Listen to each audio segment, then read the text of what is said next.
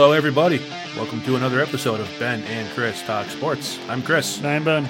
and we are here, as always, to bring you our opinions on the news, notes, and random happenings from around the world of sports. Episode 77.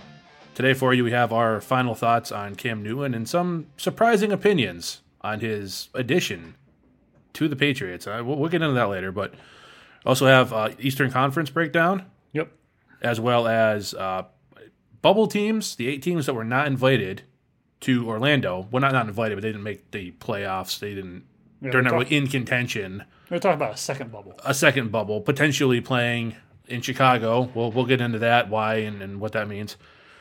But first, your favorite and mine. Ya boy. We're going to discuss the greatest commissioner in sports history, Rob Manfred. I kid, of course. He's absolutely terrible. If you've heard anything from us, you know just what an abomination we think he is as a commissioner. He's atrocious. I mean, he'd have to improve to suck. Can we agree on that? Yes, we can absolutely agree. He'd have to improve drastically just to be bad.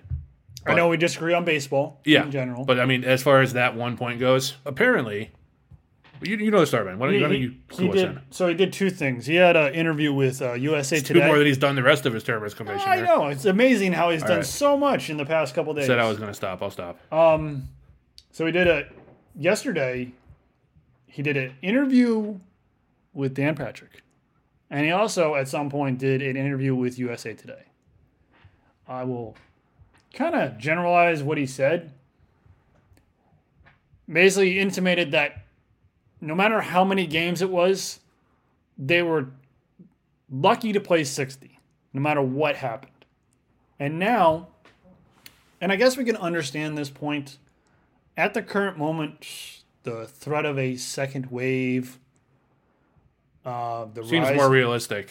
it, it, 60 games, he's saying we'll be lucky to get those in. Um, if we're getting this second wave now, or if we're getting that second wave in the the the fall, early winter, he's just basically said he's just kind of curtailing the the the notion that they're going to play the whole season. They may not. I understand him. It still seems dumb for him to say it though. it seems dumb for him to say that because if he knew based on scheduling it was never going to be more than 60 games why did he let his game look like the biggest joke in all of professional sports for the better part of the last two months instead of just doing what he could do as commissioner and mandate the 60 game season he has that authority that's what he ended up doing i believe he said we're going to play a 60 game season and the Yep. players said okay now that we know what we're going to be playing, let's get into the money. They worked that out. They worked out more in three days than they did in two and a half months because Rob Manfred finally stepped up and did what he should have done when this all started and mandated a season. Oh, it's it's only because they didn't want to have this silly grievance at the end of the season. But it's, and, and I know I'm I'm arguing with you because you know, Yeah. you and I both agree very much on the ineptitude of Rob Manfred. But you, you just, you have to, as commissioner, look at this and say, okay, realistically, if if we don't have people, it's going to be, you know, we're going to have a quarantine for so long and things are shut down for so long. It's just not possible until this date at the earliest. Okay, so if we start here, how many games can we get in? If we start here, how many games can we get in? How much? Um, I think they said each team could schedule like three preseason games or something, or uh, spring training games if they wanted to. Right. You know, how much time are we going to have based on each starting date or potential starting date? And if he says right now, we always knew we'd be lucky to get in 60, 60 was always the max, then why the hell did you let your game look like a bunch of greedy, pissed off children for the last two months, arguing over dollars and cents based on, you know, uh, we're going to proratedly pay you for 60 games, 80 games, whatever it may be. If you knew it was always 60 and you knew it had to be this date, what are you doing, Rob? We're just haggling over pennies. Essentially, they're haggling over pennies. For us, it would be a lot of money. For them, it's pennies. I, I, I heard I heard someone put it real simple. It's it's billionaires and millionaires fighting over pennies. Absolutely. That's what it is. Yeah. And it put a greater divide between the union and the MLB owners for the next CBA. That's all it did. That's all you proved to do was put a bigger divide. So at the end of the 2021 season, when you need to have a CBA in place before the next season starts, you may not get it. Which is why I still I will I will make this point now. I made it before and I'll continue to make it. There's going to be a strike starting 2021. And you have made it very clear. There is not those force out there uh, in the player roster to bring it back like when we had Sosa and McGwire. Yeah, somebody uh, somebody mentioned that a few episodes ago. Yes. Yeah, and the thing again, it's not the fact of first of all, I said I was mad at baseball. I said I wouldn't care when I started playing. Um, I, I, I knowing it's back, I'm very excited it's back. Um, like I said, I'm a baseball fan. I love the game. I think Rob Manfred's an awful commissioner. I've stated that. If I had a dollar for every time I've said that, oof, we'd be doing this from a podcast studio right now. Absolutely.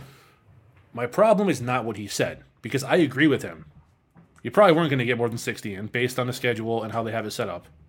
And when everything started they're open up and now things are starting to shut back down again because people could not go crazy the minute things opened up. And if you knew that, so okay, you had the authority to do what you did the entire time. Yes, you did. The entire It's essentially time. it's essentially like a parent watching their two children fight. The older one being the league or the owners, and the younger one being collectively the players. Sitting there arguing, and you, the parent, know how to solve it. Know how to put your foot down and say, "This is what we're doing." But you let them fight and argue in the store for you know a good twenty-five minutes to a half an hour, ruin everybody else's day, make yourself and your entire family look ridiculous. potentially have videos. Yeah, but then you have uh, yeah Instagram, videos online and stuff now of your kids losing their crap in wherever store you're in. And all you had to do was put your foot down right away and Yep. say, "Hey guys, we can't start until July 1st for spring training, whatever you want to call it. We're only getting 60 games in. Let's take it from there." And wouldn't you know it, the minute he did that, it was what three or four days, and this entire thing was hashed out. Because make no mistake about it, they weren't even getting past the money part until that time. Right. They couldn't even get to a point where they said we're going to get all this other stuff sorted out, and then we'll come back to money and figure that out. They weren't doing anything until the financial aspect was worked out. And Rob Manfred could have, could have avoided all of that by just doing his job. But he decided to let his kids argue in the middle of the store for a while first. Because they, they couldn't agree on money. Yeah. They couldn't agree on money. In a time like this, you're going to disagree on money. Eh, good job, guys. And you know tomorrow is a big day. You know why? They did all the testing today. So tomorrow they are supposedly Oh, players and coaches and all that stuff. Yep. Yeah, okay. Supposedly the the results will be tomorrow, and we will know how So realistically, by how the time, impactful the it's going to be. people are hearing this, the season may have already been canceled. There's a possibility. Yeah. I mean, I've stated before. They haven't put, they haven't pitched yet. No. They haven't taken a swing yet. So, if you want to claim victory over me, when I stated multiple times, all the way back in March, that they're not going to play, still haven't played yet. They still haven't got on field yet. Let's just wait. Well, and just finishing my thought from before about about Manfred, it's it, I don't disagree with him saying, "Hey, we probably weren't going to get more than sixty in." I got that, but the final point of, "Hey, we'll be lucky to get sixty in now. Never mind the playoffs." Nothing he's saying there, and I love saying when Rob Manfred's wrong. Trust me. Even just listening to the first ten minutes of this show, never mind our entire archived uh, episode list, to say you know my my lack of affection for Rob Manfred as a commissioner. But he's not wrong about them maybe not getting 60 in. Like you said, with everybody testing today, who knows if by tomorrow, and a lot of people even listen to this, we may have already had a cancellation or a delay. And if it's delayed again, it's just it's not going to happen. So, I mean, they're not going to do a 40 game season, a 30 game season. They're they're putting all of their eggs in the 60 game basket, and I think that makes a lot of sense. The way they've structured this, given the circumstances, I think makes a lot of sense. I really like it. I really do. Yeah. They, they made the best of a bad situation from a scheduling standpoint. But the fact that he's coming out now and saying, oh, I always knew the one thing I could do to make it easier, I always knew that would be the best way to do it. And I didn't do it, even though we know we'd be lucky to actually get it done and accomplish it. It just makes him look incompetent. He doesn't need any help with that. And it, it makes his game look like it's just a bunch of people who don't know what they're doing. And I, I the most the most I hate about this situation is that I had to say his name multiple times and talk about him multiple times. And I just think he's an awful human being and a terrible commissioner. I don't know anything about him as a human being. I do. I, I, I don't. If, if somebody knows something I don't, uh, let me know. This right here tells me he's an awful human being. Just just Eh, putting putting being it dumb, out there. being, being dumb and ignorant doesn't. I mean, ignorant can make you bad, but being just being dumb doesn't make you bad necessarily. I mean, it can, but doesn't have to. So I mean, I'm not going to attack him on a personal level. At, uh, I, but he sucks at his job. I'll say that all day. Well, since we're revisiting subjects, I know you had a few uh, few last words for uh, the Cam Newton signing to New England. Yeah, I don't. I, I- I've seen a lot, uh, an alarming amount of very negative comments, and everyone's entitled to their opinion. That's fine. It's not so much the fact that you're saying, "Oh, he's injured. I don't like him coming off injury." I can understand that. That is, you know, that be cause for concern. It's a lot to do with not liking the way he dresses. This is a good guy. Yes, it's a great person. Cam Newton is a is a, is a great human being. We're getting a first class human being as quarterback for the Patriots. Now, if you're not a Patriots fan, you don't care about getting him, you know, the team getting somebody like that. But as people, there's a lot of shady folks in the NFL. Can we agree on that? Yeah, I don't know about a lot. There, there's some. There's some. I, I can't say the lot. I don't want to. I don't want to pigeonhole the vast majority into an, in a negative light. That's not fair. There are some with cu- questionable character. questionable characters. Cam Newton is not one of them. No, there's never been anything. The the, the one thing was um, how he directed a question towards a female reporter, or how he answered a question towards a female reporter. He apologized for it. They had a conversation. They had a productive conversation about uh, two, three years ago. Other than that, nothing. He didn't assault anybody.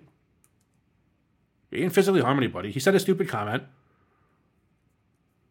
years and years ago. He doesn't have a DUI on his No record. DUI. There's no domestic violence or uh, child abuse. Nothing. Uh, if anything, the exact opposite. This is a guy who, on his own dime, takes takes thousands of Thanksgiving meals and goes and hands them out at local shelters. Does a ridiculous amount of uh, of work for sick children, and, and you never see Cam Newton telling people about this. This isn't him saying, "Hey, look what I did." This is him just doing it, and then people go, "Oh wow, look what Cam Newton's doing," and they take videos of it and they send it, and then it gets out. Like this is a guy who I, I cannot understand. I, I I'm, sorry to bring it to this point, but is a really alarming amount of like old white people on Facebook who's like, Kim is a punk. Kim is this. Kim is that. We need Jarrett Stidham in there. Really? We need the th- uh, the uh, the third round guy, the third round pick, who by the way has three NFL passes. One of them's a pick six. Which Yes. it was it was actually finally thrown to uh, I believe Jamal Adams. It's not a condemnation because he could have gone on to have a fantastic career. I don't know. I have nothing against Jarrett Stidham. And if he ends up being a quarterback for my team, I hope he does well. But you have a former league MVP, and your thing is, oh, he's a punk. He's selfish. He's this. I think some people might have a problem, a little race problem. And I hate to bring it to that place on this show because we don't, we try not to do that. But it seems like if a white player goes out and acts crazy and just you know uh, acts out and throws his hands in the air and, and really he's he's just intense he's just he's a quality player he just he really wants to win Like Julian Edelman. yeah And I'm not saying those guys don't. If a black player does it, they're painted in a whole different light. Never mind the fact that that player might be incredibly generous to charity, be loved by his teammates, play his ass off on the field through injury and anything else going on in the outside life. But, you know, they answer a question wrong once and they wear a funny hat. So he must be a punk. Y'all got y'all got to look in the mirror, honestly. Look in the mirror and be ashamed of yourselves. This is a good guy. This is a really, really, really good human being. Unless you got some dirt on him that me or nobody else in this world that loves to find dirt on people has, Cam Newton's good in my book. And if his talent level, his talent level on the field is still what I think it is, and he's the starting quarterback for the New England Patriots, by the way, my favorite team, I will be cheering for him. And if he isn't and he's on the sideline, I will still be cheering for him. He's a good person and he deserves the respect of not getting dogged by every out of touch, want to get in a time machine and go back to the 50s person on Facebook who can't handle somebody expressing themselves in a way they may not. So, probably piss some people off there, but whatever. Didn't want to step over you at all. All I'm going to say on this, and I was trying to look up while you're you're talking to see he didn't win a Walter Payton Man of the Year, but I know he's been a finalist for the Panthers. He did win the fan vote one year, but was not recognized. That's where I saw it. He won the fan Walter Payton, but I guess that's only part of the actual final vote. So so here's my here's my thoughts on on Cam Newton. And and I'll sweep this across all sports. Because I'm a fan of celebrations. Now, when you look at what the Minnesota Vikings do, um, choreographed stuff like that, you can do it. That's fine. I think it's a little Yeah, best stuff's off the cuff. I think it's Natural, a little yeah. childish because you're you're choreographing. Yeah. But if you're in the moment, and I know you're not a fan of this one, but when Joey Bats was up, up to plate and hit a home run, I liked how he strutted. I liked how he st- he pimped it. I liked that. I liked what David Ortiz did. Just to be very clear, I don't want to cut you off. I had no problem with him celebrating. I just didn't like him celebrating because he would hit 50 home runs but hit 212. And I figured maybe he should focus more on That's that's a hitting analysis. above, you know, 300 or 250 at least than, you know, his his bat flip celebration. But go ahead. Right. Um. And again, I've brought this up before, but Jose Fernandez, rest in peace. Yeah. Um, I think he could have taken baseball to another level. Yeah, he could have. I enjoyed it in the NBA. I enjoy and and there's a nice clip and and, and it, and it kind of goes against the, the opinion of well, Bill Belichick's going to silent him. He's going to put him, shut him down on all his celebrations. There's a clip on the internet that tells you I saw that one that he clip today. yeah. drills Yeah. his players. I don't believe it would, probably would have been 09 because that's the that is when he looks at a team that just couldn't function. That's the team he looks at. Not And only he- that, did you see how Young Bill looked in that picture? Oh, yeah, it's crazy. That is many playoff runs ago. But he he lambasted his team because he he was showing a clip of Gary Guyton. Oh my, going back that's going back a ways. Gary Guyton getting a sack, and he's all excited. Nobody else was, and he was drilling his team. It's like Gary made Gary made a great play. Where's where's the rest of the team? No enthusiasm. Throws up a clip of the uh, it was either the next season or the season before a touchdown on offense. I don't remember who it was, but everyone's celebrating, and he's he is appreciating that because you guys accomplished that. And then he clip and he pans to a clip of Champ Bailey with a depressed look on his face because they scored. And he said, "That's the look we're looking for. We want that because we know we've defeated." And I'm generalizing what he said. So don't mistake in anything. Bill's not going to. Bill will let Cam be Cam because that's what makes him an exceptional player. And I know I've I've I've questioned his health. That's really all I've questioned, and I think it's a fair question until we see it on the field. Um, as far as his athletic ability, his ability to throw the ball, which is better than most people think, and his ability to orchestrate the offense that caters to his abilities, I think I think we're going to see a team potentially that will rival all the other teams in the AFC, not just the East, in the AFC. And I understand Lamar Jackson and what Patrick Mahomes does. It, exceptional offenses.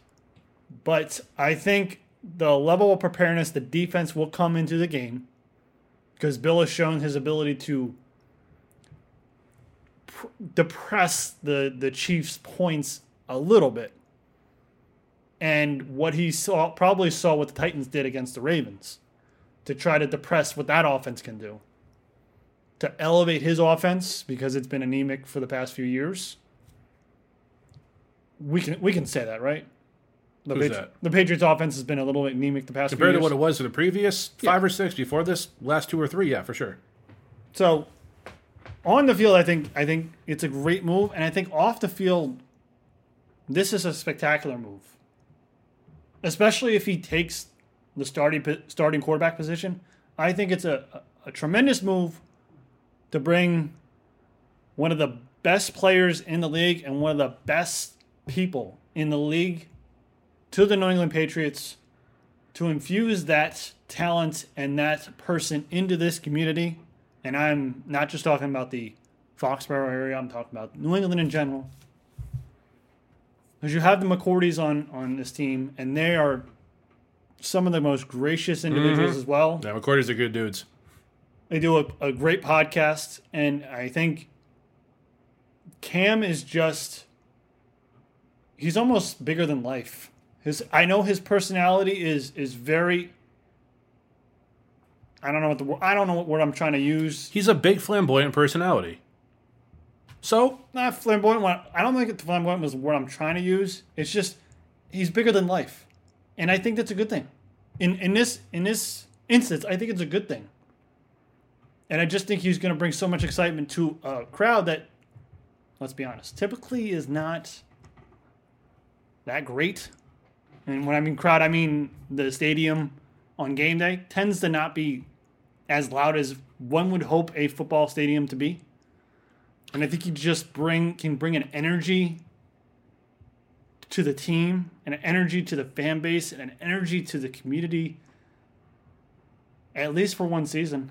And Stidham, and I just want to end with this. Stidham, I said it before, and I know I know your points on well, we don't know what he is, and we're not sure, and they obviously like him. Yeah, they like him.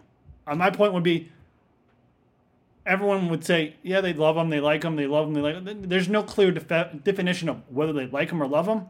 I would say at this point, they liked him. They didn't love him. If they loved him, Cam wouldn't be on the team. I know they signed him for 1.1 with a seven uh, uh, escalator to uh, to 7.5. They don't. They wouldn't have signed Yeah, him no, if they right. didn't want to give him a chance. if they knew rock solid 100% he was Stidham was the guy, Cam would have never even had an interview with with Belichick. So It's just he's a second year player. It's not going to harm him to sit behind Cam Newton for a year. And if Cam goes out and plays great and they can work out a contract extension, great. Then Jarrett might have to find another team. you imagine how pissed everyone's going to be next year when Cam moves on and Belichick talks Andrew Luck out of retirement. That'd be interesting. I'm kidding, guys. I think there's contractual issues there with Indy. They couldn't really do that, but I know a couple people just went, "No way!" yeah, No, no, no, so no, that makes me happy. No, no. I, I would say I, I said it before. I think if they can work out a contract extension, if he performs well, I think he'll be in New England for a, a decent period of time. I think so too. if they can, If he's healthy, yeah. If they can't, I think that option two that I mentioned before, Deshaun Watson going to New England, is on the table as long as Bill O'Brien is the head coach of the oh, head coach slash GM of the Houston Texans. Uh, endless possibilities there because Bill O'Brien is a, uh, an idiot for GM, and we can get him for a third round pick. Bill O'Brien is the Rob Manfred of GMs. Correct. But as far as just Cam Newton, I think this this will be. I'll put this statement out here. I think this will be the greatest move by Bill Bill Belichick signing Cam Newton. If you want to tell the character of a player, look at look at how the players around him react when something happens to him. You have players like Richard Sherman who thought, you know, Cam should have gotten more money. And we talked about that last episode. I don't have to rehash that. That is what it is. He wasn't going to coming off of injury. But every player who's worked with him, who's played with him, says, This guy has a he has a will to win. He realizes he made some mistakes in the past on the field. He realizes there were you know times you could have done things differently. I think a lot of it is talking about, you know, like the the fumble in the Super Bowl Fifty, where he didn't dive on it. Again, I don't know his reasoning for that. Only he does. Remember, he's only 31 now. He was 25 or 26 then. And you can say, well, 25 or 26, he's old enough to know he has to dive on that ball. You're probably right, but people mature differently. Right. He learned from that. He moved on. You can't you can't hold it against the guy forever. Everybody who's played with him says how professional he is. He's a leader. With the exception of the last few years, when the Panthers had Christian McCaffrey, a vast majority of that offense was Cam Newton and what Cam could do. Maybe it wasn't him directly, but the, the Cam Newton effect played a big role on everyone else on that offense. Even if they struggled, they only got to where they did because Cam was there. Imagine how bad they would have been without him. Oh wait, you don't have to. You saw him last year. Yeah, they had a issue last year. Now they got Teddy B, which I have faith in. Teddy I love B. Teddy B, but yeah, we'll see what happens. Well, we'll have to see. Um, and it was clearly evident that he was able to get him to a certain point, and then you go up against and let's let's be real about the Denver Broncos defense that year. That was an epic defense. They were monsters. Yeah. anyone would have a tough time against that defense that year because that that wasn't Peyton Manning winning that. Because let's remember, Peyton Manning lost his game, uh, lost his uh, job during that season to Brock Osweiler. yeah. And in the Super Still Bowl, he sounds funny to say that. So so he got him to a point, and then he faced an epic defense. And a, football is a game of team, not individuals. So if it was a five on five basketball, and you're talking about uh, Giannis, yes, Giannis can can impact a game greater than Cam Newton just because of the sheer volume of players on the field. But Cam can get you pretty far. And let's be real, Bill Belichick's, Bill Belichick's a pretty dang good defensive coordinator. And Josh McDaniels has been around the barn a few times to put out a pretty good offense. I'm not going to sugarcoat it. Bill Belichick's one of the best defensive minds in NFL history, hands down. You don't like him? That's fine. But performance doesn't lie. Right. He, takes talent and, and accentuates it. And he puts you in a position to win. So if he thinks Cam's going to help him win, he's going to put him in position to win. He's going to give him the tools. He's, he's got tools. I know Tom didn't like him. I understand that. But there's tools in the tool shed. Bill brought a few more in this year, and I think they, they got a lot of pieces there. You, you know there are you know Cam's already working out with Mohamed. Sanu. I, I and I was I'm about to say that I love the Mohamed Sanu trade last season. It didn't work out for whatever reason in the offense. They had to run. Well, yeah, it, he it, it, didn't work. He had the injured foot, I believe, too. So him coming back, already working out with Cam. Cam has said peop he answered to critics about his his lowest salary for a player of his Yeah. talent level, and he said it is not about money; it's about respect. I want to prove I can still do it at the level I used to do it at, and even better. I want to prove I'm better than ever. And he has everybody on his Patriots team jumping on board. People are already loving this guy. He has been working out like a monster to get in shape, to get healthy, doing everything he can. And then he gets to a team that was used to greatness for the past 20 years. And I said before, I think a little bit might be, I hate to say it, but it might be a little bit of race having a problem with Cam Newton coming in and quarterbacking. I think a lot of it too. Let's face it, man. When we were growing up, we were Patriots fans. Mm-hmm. We'd watch the 3 and 13 teams. We'd watch the 4 and 12 teams. Right. I watched Super Bowl 31, hoping my team would finally win a championship. And they st- certainly did not against Green Bay. But I was still rooting for them. And everybody I knew, not everybody, a lot of people I knew, made fun of me for being a Patriots fan. It's funny. After they won a few Super Bowls, everywhere you go, you see a Tom Brady jersey. This was a area that was full of Cowboys fans, that was full of 49ers fans, that was full of Jets and Giants fans. Yes. And now all of a sudden, even some, maybe even some Bears fans, All of a sudden, now, Patriots, Patriots, Patriots.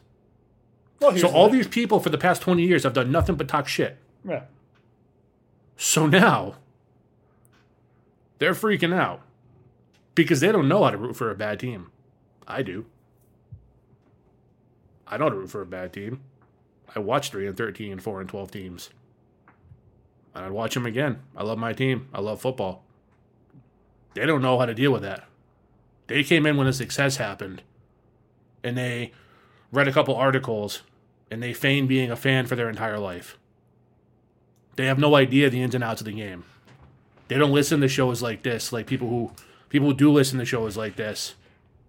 Listen to shows like this because they love things getting broken down. They love the dissection of certain topics and players and top 10 lists of talent, uh, you know, the best quarterback of all time and the best running back of all time. The kind of people who are sitting there criticizing Cam Newton right now don't do that. They don't understand. They see a guy wearing a goofy hat at a press conference and go, oh, he's a flamboyant jackass. I don't care what the man wears. I don't care what he does in his personal life, his personal time. That is his business. He's not hurting anybody. He can wear the craziest hat he wants. If he's not hurting anyone and he's happy doing what he's doing and he's playing good football, I don't care. None of my business. Right. He's just he's all he's gonna do is he's just gonna improve the team. All he's gonna do. A healthy Cam Newton, and we'll see how healthy he is as training the short training camp um, and through the two preseason games. I would say a healthy Cam Newton is going to give you ten plus wins and win you the division.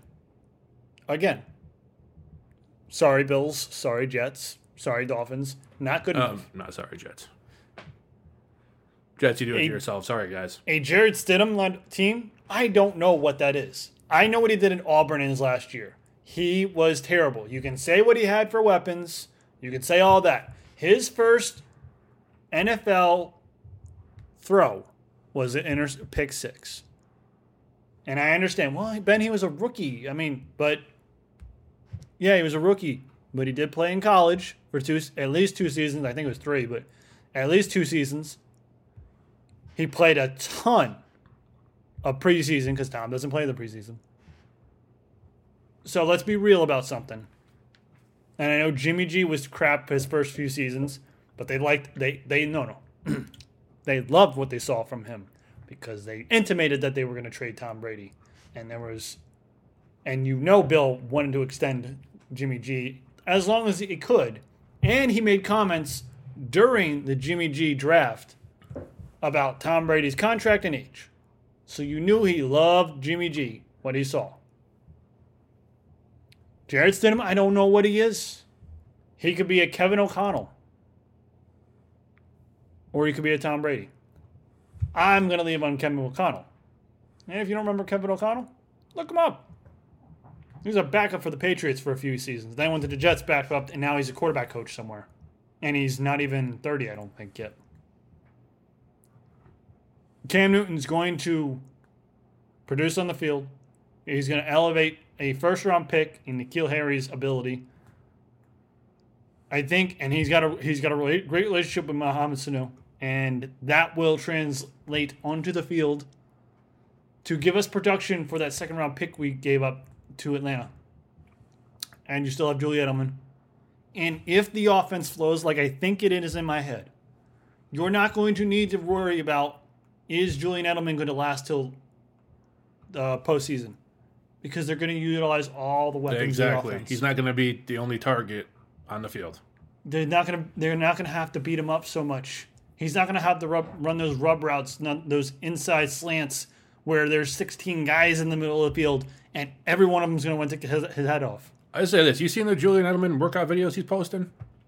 Yeah, I, I understand that. No, no, I'm saying, dude is ready. I- like he, he's ready. Like if you if you, uh, but that's what I'm I'm saying though. If you if you do minimize his use and don't wear him out in the first couple of games like they have been the last few years, he will last all season. He doesn't need to be the offense. No, You need you need Sony Michel, James White. I remember his name this time. Thank you. The two tight ends that you drafted, forget the ones we have on the team. The other the other two we had on teams, I don't remember their names anymore. I'd rather Uh, go with Izzo and somebody else. yeah. Um, N'Keal Harry, Mohamed Sanu, Julian Edelman, uh, Jakobi Jakobi Meyers. Meyers. Thank you. Our, our two tight ends were known were drought pass and wrong route. Yes. That's what that's what I called them affectionately last season. Which is why Tom Brady voided him out of the offense.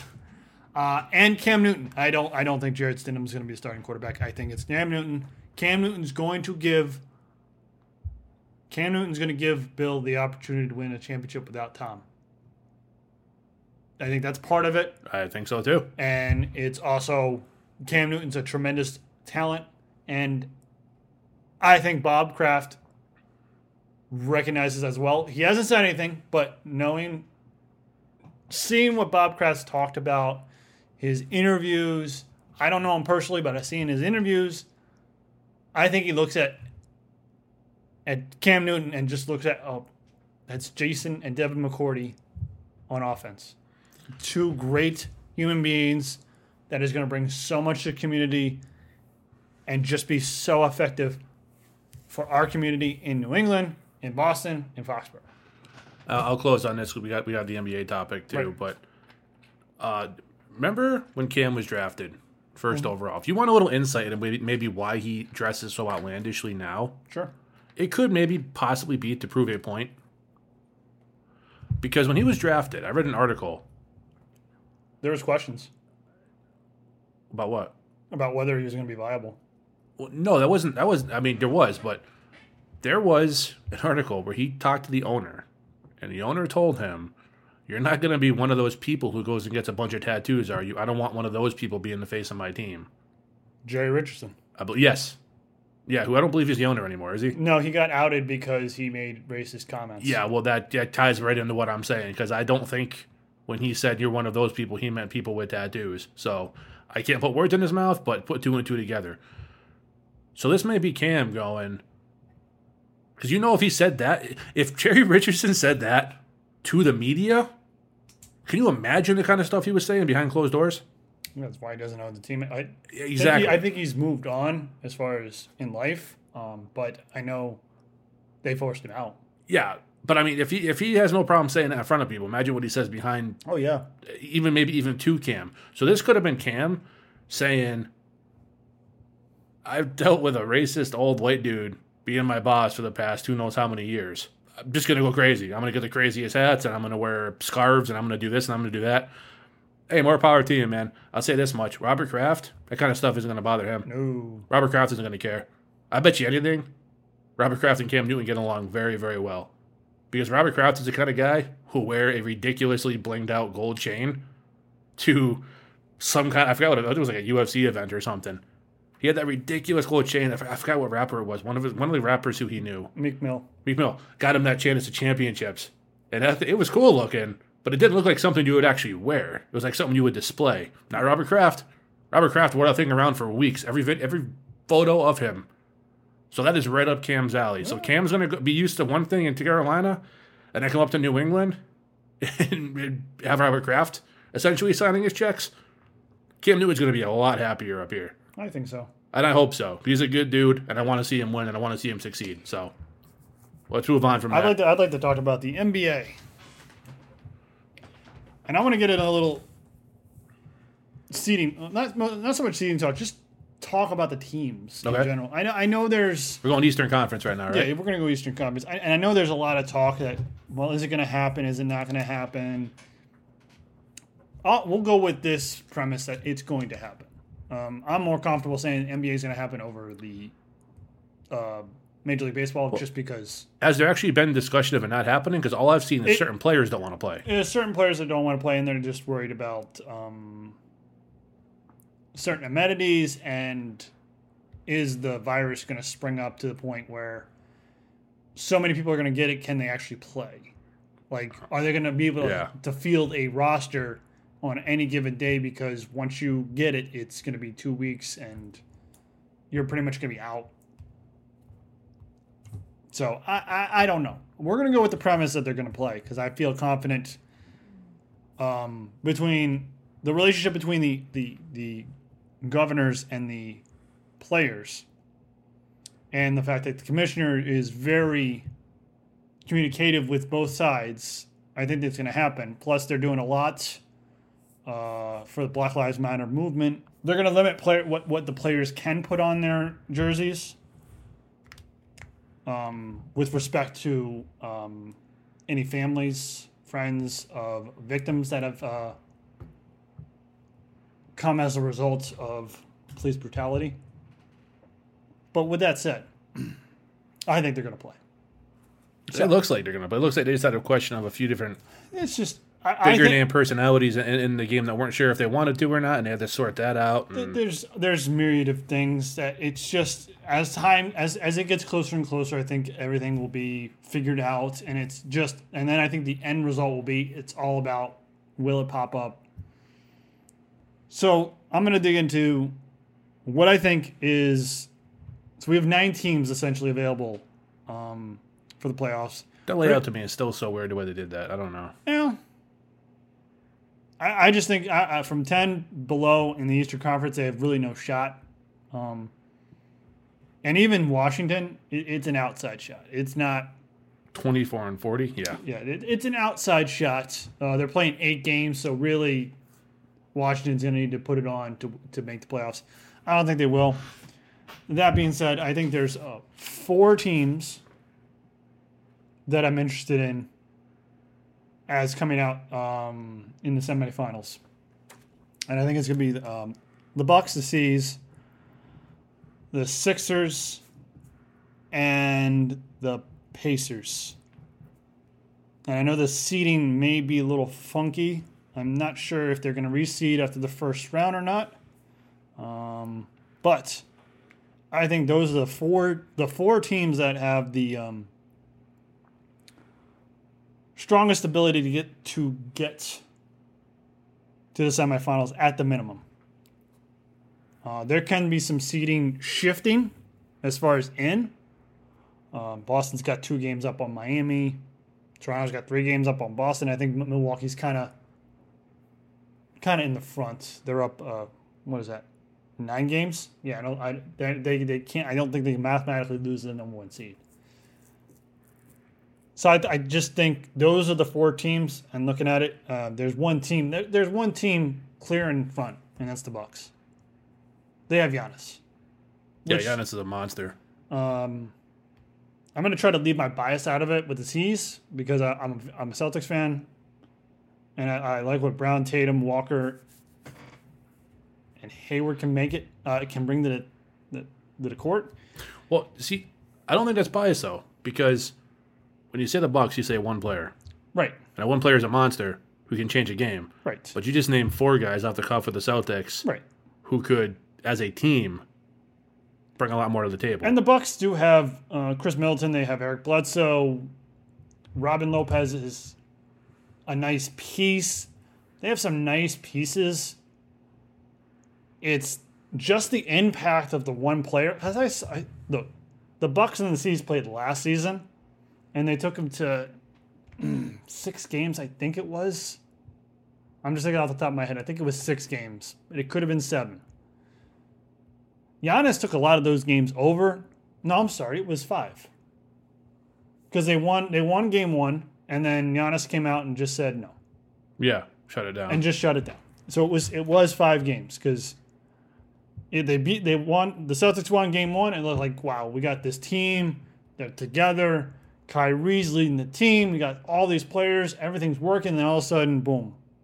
Giannis just shuts everything down. And then you and then the ancillary pieces pitched in.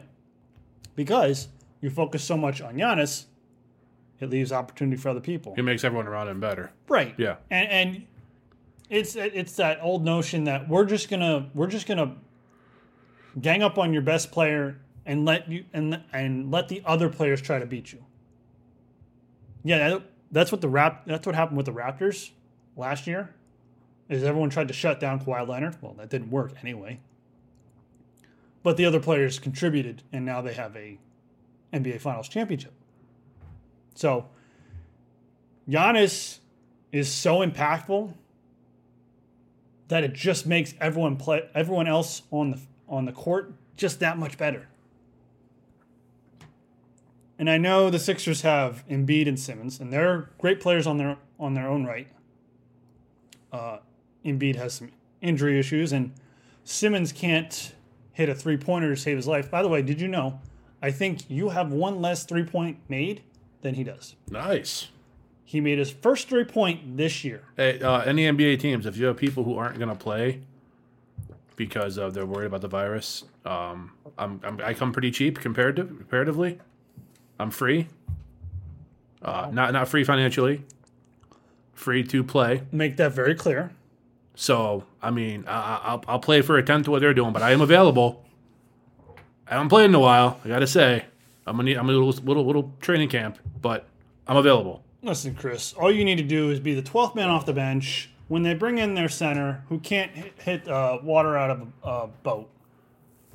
You're in the same boat as him, right? I think I'd be a lot worse than that, honestly.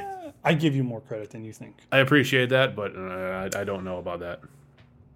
So, I mean, the Sixers just don't have enough. They have the guys because they have Horford and they have Embiid, and Simmons is a bigger point guard. Like, like Simmons plays point guard, he's like six eight, six nine. And they have the guys who can probably body up on Giannis. That being said, Giannis is still better than all of them. Giannis can take over the game. And here's a fun fact: uh, the Sixers might not be facing the Bucks because if they don't beat their first first team, which could be Toronto, could be Boston, or could be Miami, it ain't gonna matter. The Pacers have a good team. I just don't think they have enough to unseat one of the top three teams. And I know I'm discrediting the Raptors. Uh, they're a nice team. They have talent. I know they were NBA Finals championship champions last year. They have one problem, and I'm sure you're aware of that. Yeah, Kawhi's not on the team anymore. Correct. Yeah. So, without the, I would say, prohibitive best player last year in the entire league, who dra- I'm trying not to discredit the other players on the Raptors, but he dragged them to the finals, a la LeBron James sometimes in Cleveland. It's funny too because he did not want to play on that team. When he was traded from the Spurs, he made it very clear he did not want to be in Toronto. Yes. Uh, he had a lot of demands met and a lot of requests for the off season um, to try not to to try to give him breathing room to try to give him his own space when he was going to sign his free agent contract with the Clippers. But more so because there was a lot of a lot of language in what he wanted during the season, how many days off he could get, how many days, how many games in a row he would play. Because he still, honestly, even in the playoffs, he still had, was having, uh, I believe, knee trouble. So that was not a hundred percent Kawhi Leonard, just so you know, which is kind of scary. Um, Yeah, because I, I did watch some of that final series, and he well, it, and it, it's funny was a hell of because against the Sixers, it came down to one bucket at the end. Mhm. Uh, fadeaway, I think it was a fadeaway three by Kawhi Leonard, and it tapped, it, it bounced and then went in, and that ended the series. And then they just they beat a hampered Golden State Warriors. Let's be honest, Golden State was not Golden State. They they were down Klay, they were down Kevin Durant. Um, forgetting one player. But didn't Durant play the first few games of that series? No, he played the third game. Oh, that's yeah. He he, can, he shouldn't have come back, but he did. Played the third game. He hit like three threes. He looked like he was on point. He made one. Um, I think it was a one uh, cross the between the legs dribble, and then all of a sudden you see him pull up, and then you as soon as you could because they slowed it down and you could see the tendon in his Achilles snap. Oh man, And it wasn't terrible. You just see a, a reverberation in the back of his heel. And then as soon as as soon as I saw him like pull up blame, I'm like, yeah, that's it. That's done. Yeah. That's that's done. This series is over. Because Stephen Stephen Curry was not 100. percent no. Draymond Green can do stuff, but he's not as offensively gifted as the other players. And then you had already lost Klay Thompson. I believe it. You had already, yeah, you already lost Klay Thompson to Achilles injury.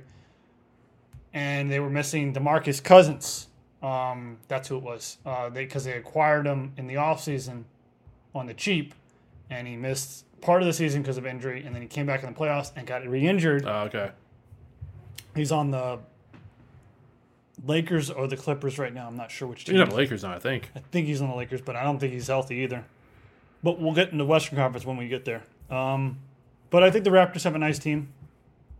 It's just not going to be enough. And, and Pascal Siakam is a up and coming player. This kid is gifted, and his game is going to evolve. He's just not. He's just not at that point. This is. I don't want to say he's Giannis a few years ago, but the talent's rising. So where you could say he was Giannis a few years ago because Giannis was dominant a few years ago. He just didn't have the complete game. Right. Now Giannis is developing the three point shot, mid range game, mid range game. Like he can pretty much start. He can pretty much bring the ball up to the point, take two steps, and he's at the basket, and nobody can do anything about it. You think he's the best player in the league? I would argue he's the best player in the league. And if he puts if he puts this team on his back and goes and clears out the Eastern Conference, which honestly won't be hard to do, especially if they don't face the Sixers. And he faces either LA, which either LA team, which I think it's going to be one of the LA teams, but we'll get into that uh, next episode. I think he'll just be the best player. Because let's let's put it this way: if he faces the Clippers, he's going to go toe and toe with Kawhi Leonard and Paul George, and he'll have Chris Milton, who's pretty good, and Eric Bledsoe, who's pretty good, but I don't know if they can compete with Bledsoe or um, uh, Paul George and and Kawhi Leonard, or you're going to go against the Lakers, LeBron James, Anthony Davis, assortment of other pieces that are pretty good. So if he beats either one of those teams, you could I, I will I will stamp the seal of approval. He would be the best player in the league. So if you got to pick right now, who is the Eastern Conference fi- uh, Finals? Who's the two teams that are playing to go to the NBA Finals? Are we going with the seeding as it is right now? No, we're going with. Oh, oh, yeah, yeah. We have, I guess yeah, we'd have Go to. with the seeding right now because um, some teams can't right, right. You cannot actually play each other. I just by the seeding, the way it looks. Um, I got to go with the Bucks and the Celtics. Okay. Um, because if it started right now, the Celtics and the Sixers are playing each other in the first round, so they obviously can't play each other. and I think um, the and the Bucks and the Celtics, if it's seeding right now, they can't face each other until the finals. And the same if- same thing with the uh, the Raptors and the Bucks, they couldn't face it. But I just think I think the Raptors are are, gonna be, are gonna gonna be a victim. I just think they're gonna be a victim. Good, good regular season, but when the talent's there, when the ta- when the talent is better than yours, you're gonna have a problem. All I can say is I, I I don't really know to tell you the truth. I am a big baseball and football guy. Uh, as I said before, I don't follow the NBA as much, although now that I'm doing a sports theme podcast, I will be paying attention more because I do, I do like the game of basketball itself. All I can say is, with all the downtime these guys have had, nothing can prepare you for actual the actual sport, like playing the actual sport. Yeah, So if these guys are all playing, you know, they're playing little pickup games in their driveway, or they're just they're you know running drills all day to stay in shape, that's great. But you could see a case where you get a bit of a hot streak from a team that came out of nowhere, much like we talked about in baseball. You could have the the top few teams in the conference. You could have them totally clear house and just do what they were going to do anyways, Right. going into the playoffs if this never if this shutdown and COVID never happened, or you could see a team now, you know, sixth, seventh, eighth ranked team in the in the conference come out of nowhere, win the conference, and end up winning the title because the other people were just sitting for so long they were cold. I mean, a lot a lot of guys are second half players in any sport, yeah, and if you have essentially what is the off season right in the middle of the season or towards the end of the season for the playoffs, that could affect a lot of guys' rhythm and how they play and just their mindset. So it may be just status quo as it was going to be. I think you're going to see some interesting things happen that you would not have imagined had everything just played out normally without this big gap in between, you know, games played. But so that I, remains to be seen. I, I definitely think the Raptors are a possibility. To, that that kind of possibility team you're talking about, they absolutely are. Uh, what might hurt the Celtics is the fact that uh, Jayson Tatum hasn't touched a basketball since they uh, played. And I'm not joking. He's actually said he hasn't touched a basketball since. So that's since March. That's not a good move on his part. man. No, uh, some players have, but some players haven't. Have decided just to. Um, and the Nets, I just don't think they're a viable option because Kyrie's not playing. Obviously, Kevin Durant's not playing. There's a couple people with uh, corona. uh, Were reported to have coronavirus a couple days ago or a week or so ago, which might be available, but. And I just, I just don't. I just don't think anyone can compete with Giannis because I think I think he's actually been practicing. Um, I don't quote me on it, but I think he's been kind of one of those players who's been maintaining what he can. And I just don't honestly I don't have faith in the Sixers because Embiid is injury prone. Simmons can't hit a three, even though he can get to the basket whenever he wants. When it's, it's gut check time, he's nowhere to be found and their head coach I just don't like. I just don't think I think he's not the person that's going to push you over the edge. Just not. So that's why the Bucks will face the Celtics, but I just I I think there's very few teams that have anybody that can D up Giannis. The Sixers are one of them. The other two teams, looking at it just on the periphery right now, the other two teams are in the Western Conference. Now, what is this about there being a second bubble with the eight teams that are not invited to Orlando So doing something in Chicago? What's going on with that? Yeah, they're, what they're doing is they're trying to give the eight teams an opportunity to have something. Because realistically, you look at it, eight teams from March till December are will have not played basketball. That's almost a year. You re- you really don't want to have that for any of your players. Uh, some of the coaches for those eight teams um, kind of intimate that you know it could damage their career. You can't have that kind of a layoff. Who knows what it'll do for the team in the next season? It may take them a while, and I mean a while, to get going. And now you're in a hole, and you don't want to be there. So they're talking about possibly having a second bubble in Chicago for the eight teams to kind of have scrimmages with each other, have a mini camp. Uh, Dwane Casey, the head coach of the Detroit Pistons, who would be one of those teams, uh, took an informal poll. Basically, had a, a conference call with the other coaches, and the majority voted that they should have a mini camp in their area, whether it be a regional mini camp or a mini camp in their their city, respective cities. Any way you slice it, I agree with Dwane Casey and those coaches. You should have something because these guys cannot sit around for almost a year, not play basketball, not play any kind of scrimmage, competitive, whatever. You can't sit there and do nothing for a year and expect the next season to be up and ready to play against teams that literally have played two months before. I got an idea. And this won't happen at all. So I don't even know why I'm bringing it up. Yeah, it mainly, mainly just to throw out, a, a- you know, just an idea, right? Yeah. Okay, so you have eight teams, and players say, you know, it could be a bad. It could be essentially we're not going to be in the playoffs, so why bother playing? Okay. there's two schools with out there. One, well, they're playing out the remainder of the games anyways from regular season. So yeah, you would have been playing those games.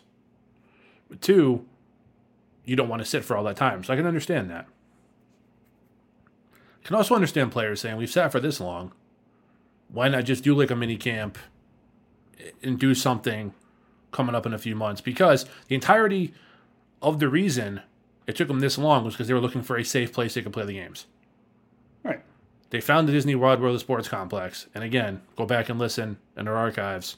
I love that idea. I think it's great. As far as amenities go, as far as having enough hotel rooms, everybody being comfortable, they couldn't have picked a better spot. However, are they going to have a place like that in Chicago where they can have that same kind of. They can be completely secluded in Disney World, in the Wide World of Sports Complex. They can't do that in Chicago. I've been in Chicago. It's an awesome city but it's not uh, quiet. There's no secluded area the size of the state of Rhode Island where you can just put people on and no one will bother them. Like, it just doesn't happen. So I can say if you're if you're talking about safety being an issue, that yeah, this could be a problem. So my idea would be have these guys play for something. What's that? You got eight teams left. Mhm. You got a draft lottery, Okay. tournament style. Winner gets the first overall pick.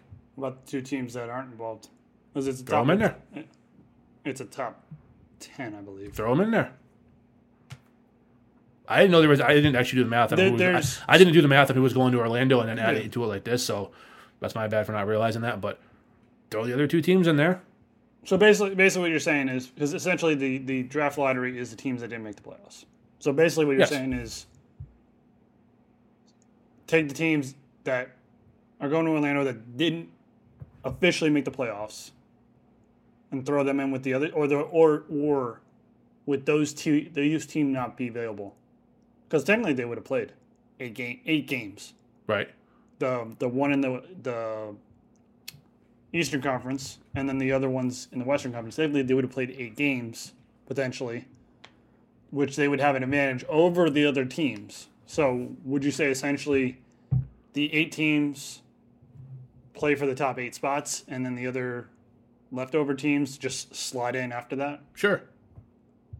It won't happen, but yeah, No, it's, it it's won't. No, no, no. That's never going to happen. It's just kind of an idea. Like, it's kind of hard. It's it's like when the All Star game in baseball, like many many years ago now, when they started. Say, it obviously didn't count for anything, so players weren't playing hard. And then they had that ridiculously long, like 16 inning game, and Bud Selig said, "Okay, from now on, whichever AL or NL, whoever wins, uh, the All Star game gets home field advantage for their league in the World Series."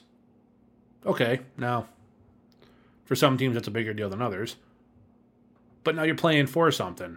It didn't last very long. I don't think they do that anymore. But essentially, you're, you're going to say to these guys, okay, like, you're not making the playoffs. You're not going to get in the NBA Finals. We had to makeshift the remainder of the season. So the only reason you're really playing, let's face it, it's so they can televise those games and make some money out of those markets also. Which is fine. Whatever. They got contracts they have to fulfill. If the players are safe and they're cool with it, no problem. But make it for something. Can you imagine those eight fan bases? How pumped they would be if instead of the worst team, I know it's a draft lottery, so it doesn't necessarily always mean exactly the worst team, but a lot of times I'd say it probably plays out to the worst team gets it because they have more opportunity in the lottery. Can you imagine how exciting that would be after this long layoff to come back and know that your team might not be that great compared to the ones that are down in Orlando, but you can play for a first round pick. Those players on that team could play to have a potential future superstar playing by their side. It added an exciting element to it. it's it's there's possibilities there. I'm not gonna lie. Again, it won't happen. No, it won't happen because you have to. It would never happen. You'd have to have so much. You'd have to clear so much red tape. It would. It wouldn't even have time to do it. Yeah, that's, It's that's, just an idea. I think it adds some excitement to it. But That's ultimately the problem. Is there's just so much to it that it probably wouldn't happen. yeah, But no, it hey, definitely won't. But It's an idea. Yeah, I just wanted to bring it up. You know, I thought, I thought, you know, I thought it had some excitement to it. I know I'd care a lot more. I certainly wouldn't.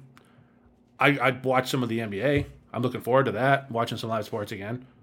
But I'm not going to watch an eight-team league in Chicago. Yeah, I don't think they'd televise that either. I mean, where where the, it's the worst teams in the league, literally just playing against each other for the sake of practice. So I mean, it would add some kind of. You could televise that. You could market that. You could think of a clever name you could put on T-shirts and sell a million dollars of merchandise. I mean, you could, So what's the possibilities? but that's going to wrap it up for us. If you have any questions or comments on anything you heard on this show or anything at all, we'd love to hear that too. And Ben, where can they get in touch with us? They can hit us up on Twitter at BCTS Pod or on Facebook, Ben and Chris Talk Sports. All right, ladies and gentlemen, thank you so much as always. We appreciate you listening and thank you for your support. And if you enjoy the show, we just ask that you please, please, please tell somebody about it. Try to spread the word. We greatly appreciate that. Word of mouth is still one of the best forms of advertisement. For Ben, I am Chris. Please stay safe and stay healthy, and we will see you right back here Tuesday morning. Rango.